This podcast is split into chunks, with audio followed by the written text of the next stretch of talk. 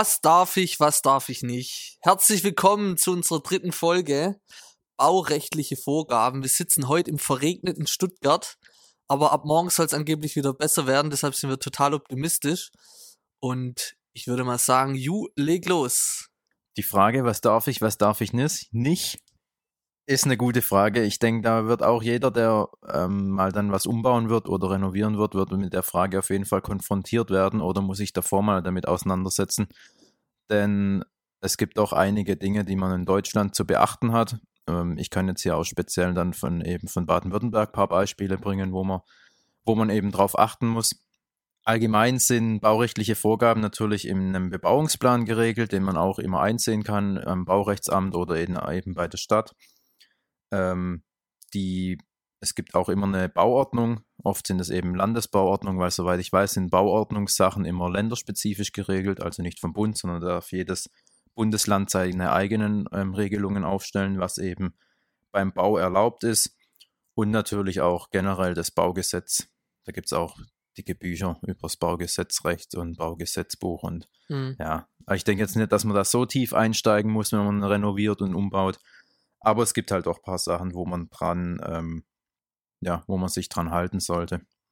Was ich noch ähm, sagen kann, dass es zum Beispiel speziell in Baden-Württemberg ein Serviceportal gibt im Internet, ähm, wo es auch speziell für Bauen und Renovieren ähm, eine, eine, eine, Rubrik gibt eben, wo Sachen geregelt sind oder wo man das einfach schnell, schnell und einfach nachlesen kann, ohne dass man jetzt zum Beispiel zum Baurechtsamt. Wie heißt die Seite? Ich meine Serviceportal BW, also das wird man bestimmt finden, wenn man das im Internet sucht. Serviceportal BW, okay.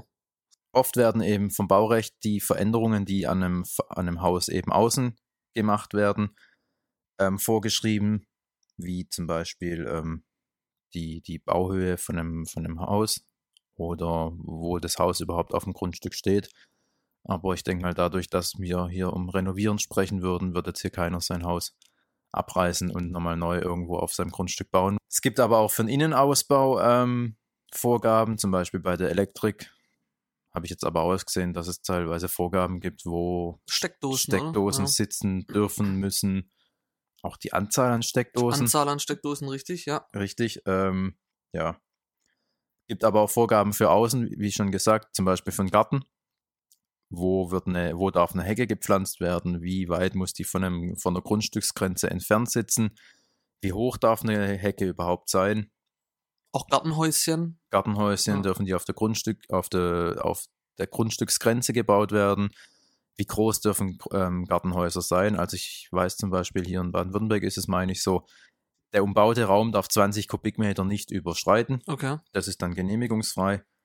Ja, aber sollte man sich eben vorher nochmal gut informieren. Und auch der Abstand zur Nachbarsgrenze oder zum Nachbarshaus muss auch irgendwie eingehalten werden. Da gibt es auch verschiedene Regelungen, aber ich weiß jetzt nicht, ob das Häuschen oder tatsächlich dann der Gartenzaun oder irgendwie so. Ja, also ich glaube auch selbst wenn man da irgendwie Fenster neu setzt an der mhm. Grenze mhm. oder so, das ist gar nicht so einfach.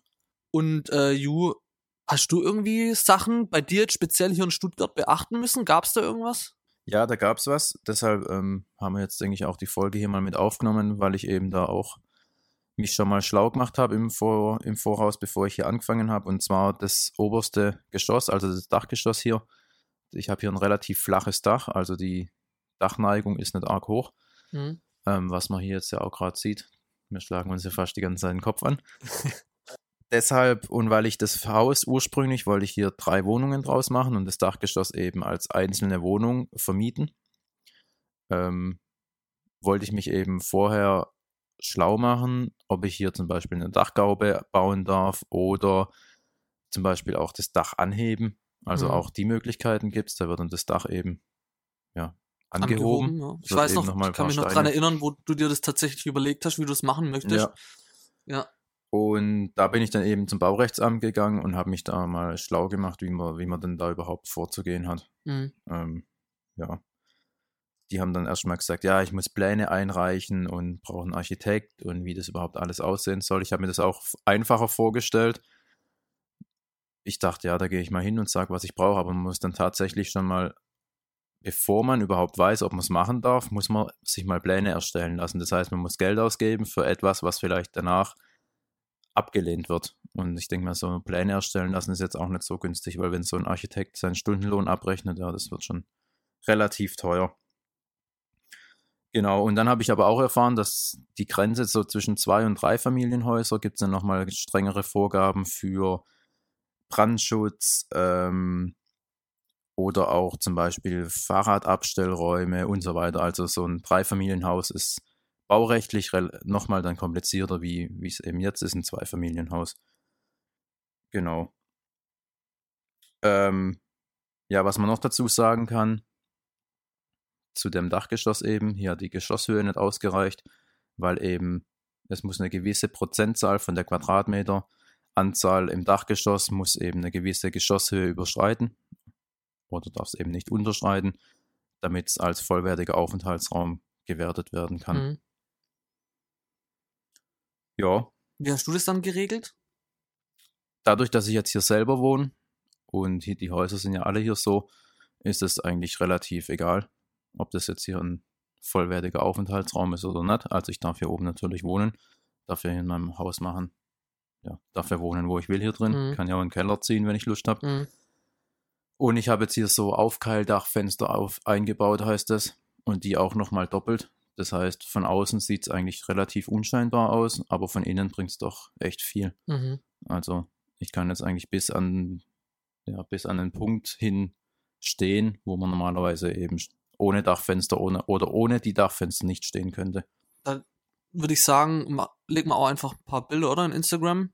Können, Können wir machen, gut ja. zeigen eigentlich, ja. ähm, wie es aussah vorher und wie es jetzt danach aussah, was du da wirklich tatsächlich gewonnen hast an Platz. Ja.